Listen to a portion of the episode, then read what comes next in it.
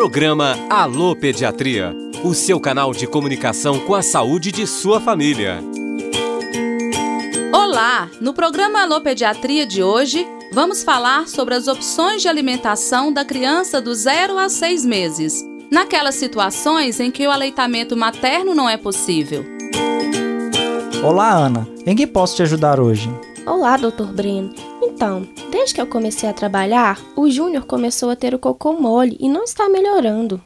Júnior está com quatro meses, não é? Você mudou algo na alimentação dele? Sim. Eu tive que parar de amamentar porque eu fico fora de casa muito tempo. Então eu não consigo tirar tudo que ele precisa de leite do meu peito com a bombinha, sabe, doutor? É muito difícil. Aí ele está tomando leite de caixinha. O que você chama de leite caixinha certamente é leite de vaca, não é, Ana? É sim, doutor, deste de supermercado. Pois bem, Ana, vamos avaliar o Júnior. Mas muito provavelmente é este leite que está deixando o cocô dele tão mole assim. A orientação é que até que o Júnior complete um ano de idade, não tome o leite de vaca, pois o organismo dele ainda não está preparado para digeri-lo, podendo causar alergias, alterar as fezes e também sobrecarregar os rins do Júnior, pois este leite tem muito sal. Nossa, doutor, é mesmo? Mas então, qual seria a outra opção? Porque eu não estou conseguindo tirar do meu peito todo o leite que ele precisa. Então, Ana, compreendo perfeitamente. Sabemos que o ideal seria o leite materno, porque ele é um alimento de mais fácil digestão, possui vitaminas, sais minerais, proteínas, ferro, fatores anti-infecciosos e de crescimento em quantidades adequadas para seu filho, além de já vir prontinho na medida certa e de ser gratuito. No seu caso, se quiser manter o aleitamento materno e está encontrando dificuldade, tem como você conseguir auxílio no banco de leite. Eles têm bastante experiência nisso. Se mesmo assim você não conseguir, existe a opção da fórmula infantil, o leite em pó vendido em farmácias e supermercados. Você já viu? Ah, vejo tantos desses leites no supermercado que fico perdida. Realmente são muitas opções, mas não é qualquer leite em pó. As fórmulas infantis geralmente são separadas por faixas de idade. Elas são mais caras, mas é o alimento que mais se aproxima do leite materno e que você pode oferecer para o Júnior. Vou escrever aqui na receita as principais opções para que você não fique tão perdida na hora de comprar.